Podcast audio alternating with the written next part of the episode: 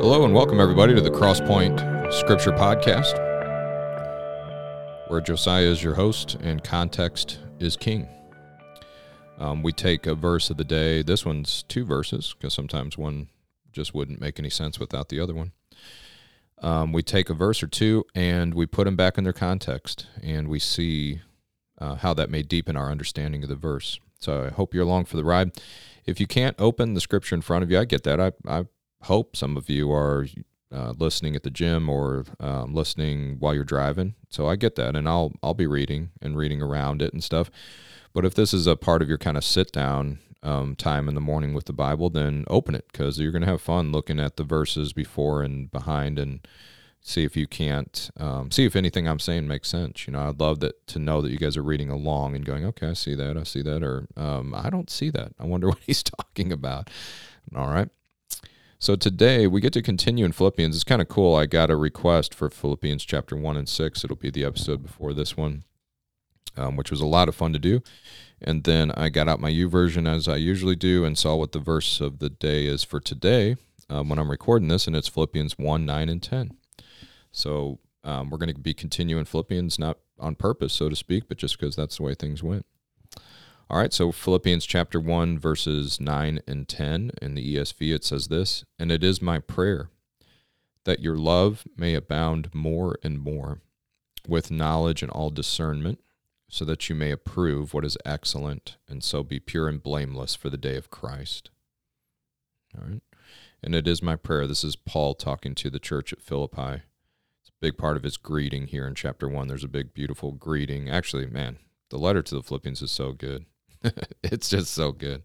It's so readable. There's so much good stuff. But, and it is my prayer that your love may abound more and more with knowledge and all discernment, so that you may approve what is excellent and so be pure and blameless for the day of Christ.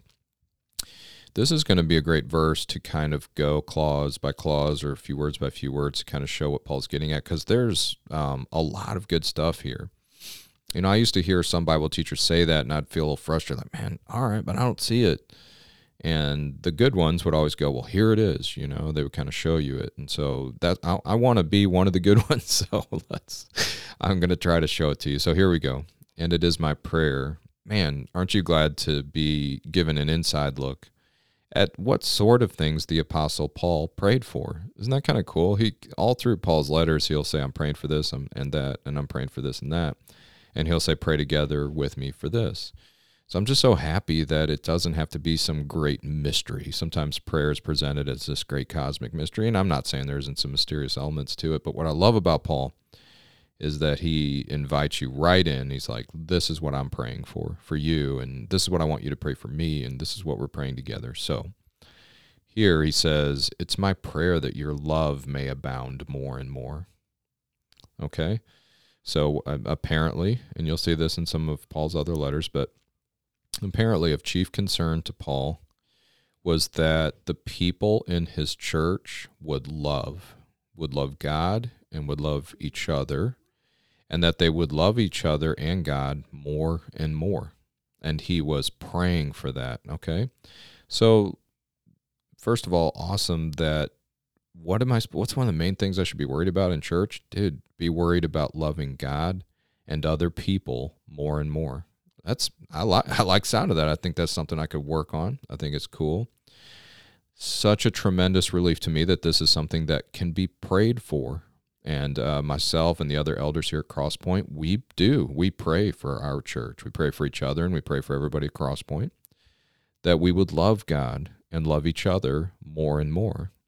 And then we see evidence of that. So we hear these stories that, you know, this group went and stayed at the hospital with this person, and this group went when these people's house burnt, and uh, these people helped this person who had found themselves, you know, just getting out of prison and needed some help. And these people visited when this was happening, and when this baby was born, they were com- this family was completely taken care of. And we just love to hear that stuff. It's love abounding. And it also is a warning to us that if we just get crabby with each other and crabby with church because people don't love each other enough, well, okay, I'm sure it could be true, and it isn't all our fault, so to speak. But we find here that Paul was praying for that. And so that's very interesting to me. So maybe for me, less complaining, more praying, uh, that love would abound more and more. And then the second part here, with knowledge and all discernment. So love isn't enough, no matter what the Beatles might have said. Love isn't all you need, apparently. It needs to be added with knowledge and all discernment. Why, Paul? Well, so that you may approve what is excellent, and so be pure and blameless for the day of Christ. So, what would Jesus qualify as pure and blameless when he comes back uh, for those who are looking and waiting for him? Apparently, he wants people who love God and other people and add to their love knowledge and discernment, which will help me discern what's excellent. So, how can I decide what's excellent in life and in the Christian life? Well, I'm going to need love, knowledge, and discernment. I love it, man. All those things can be found in Scripture, all those things can be found in Christ, and apparently they can be found by prayer. Um, that we can pray both for ourselves and for others and encourage others to pray for us. Um, that our love would abound and that we could add knowledge and discernment to it, which will help us to prove what's excellent. Okay. And then also, this is a mission statement as to what Paul believes God is looking to get out of each church. Apparently, he's getting out of it a group of people that loves more and more and adds to their love knowledge and discernment, who begins to approve what's excellent, so that when he returns, he'll find them pure and blameless for the day of Christ. And verse 11 fills that in, kind of puts the, it ties it up and says, This is, 11, filled with the fruit of righteousness that comes through Jesus Christ to the glory and praise of God. Okay? abounding love that has knowledge and discernment and learns to approve what is excellent means you'll be filled with the fruit of righteousness that comes through Jesus Christ to the glory and praise of God. So I love when we have the ability to put these things together. Um, they fit, they give us a road to walk on, they give us something to pray about, they give us things to repent of, and they give us things to reach out to God for. Um, we know why Paul was bringing this up because we got to do an episode on it last time, but just in case you didn't hear that one or you're not going to have an opportunity to, let's just go up a bit um, to six, and it will help fill in why Paul was talking about this in the first place. So, Philippians 1 and 6, and I am sure of this, that he who began a good work in you, so Jesus is the one working, will bring it to completion at the day of Jesus Christ. It's right for me to feel this way about you all because I hold you in my heart, for you are all partakers with me of grace, both in my imprisonment and in the defense and confirmation of the gospel. For God is my witness, how I yearn for you all with the affection of Christ Jesus. Okay, so Paul is saying, This is happening to me. I'm loving you guys. For God is my witness, how I yearn for you all. It's a loving term. With the affection of Christ Jesus, I'm loving you more and more, and I want to improve what's excellent in you. Uh, and it is my prayer that your love may abound more and more. So Paul's looking for reciprocation and the fact that they would grow toward God and toward one another, like Paul's growing uh, with knowledge and all discernment. Okay, so that's why he brought it up. He models it. He's looking for it in their church, and he's happy to find it in them. All right. Um, where can we see Jesus in um, nine and ten?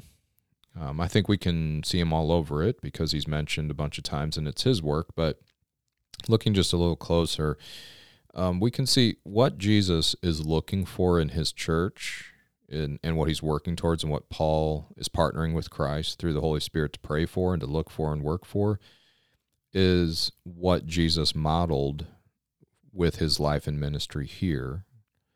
So when you look, you'll see you go through Matthew, Mark, Luke, and John, your Gospels, and you read the sorts of things that Jesus did and said. You'll find that what he did is he abounded with love for God, for the Father, for and for us, and that his love had knowledge and discernment. So Jesus didn't just go around hugging everybody; he was going around with knowledge and sharp wisdom and discernment and overwhelming love, so that he was always able to approve what's excellent. And that's why he was pure and blameless when it was time to go to the cross. And because of that, and you'll find out in Philippians chapter 2 if you go forward, you'll find that because of his abounding love and knowledge and discernment and his approval of what's excellent and his pure and blameless walk, that when he was crucified three days later, God rose him from the grave. And uh, like I said, if you want to know, if you say, How do you know that? What do you mean? It's because of this. Go to chapter two and see if you agree with me, because I think you will. All right, guys. so glad to be with you. Um, love doing this program. Uh, it helps me so much. Um, it reaffirms my love for the scripture every time. I'm I'm always surprised. I don't do a huge amount of prep and like study because I'm not looking to do that. I'm not looking to give you guys a little Bible. You you know you can buy a, a good Bible commentary and find that. I'm just looking to come alongside you and get into a verse to the best of our ability using good hermeneutical rules of thumb and uh, just and I, it anyway. It always just I find so much good stuff. so uh, we'll see you next time.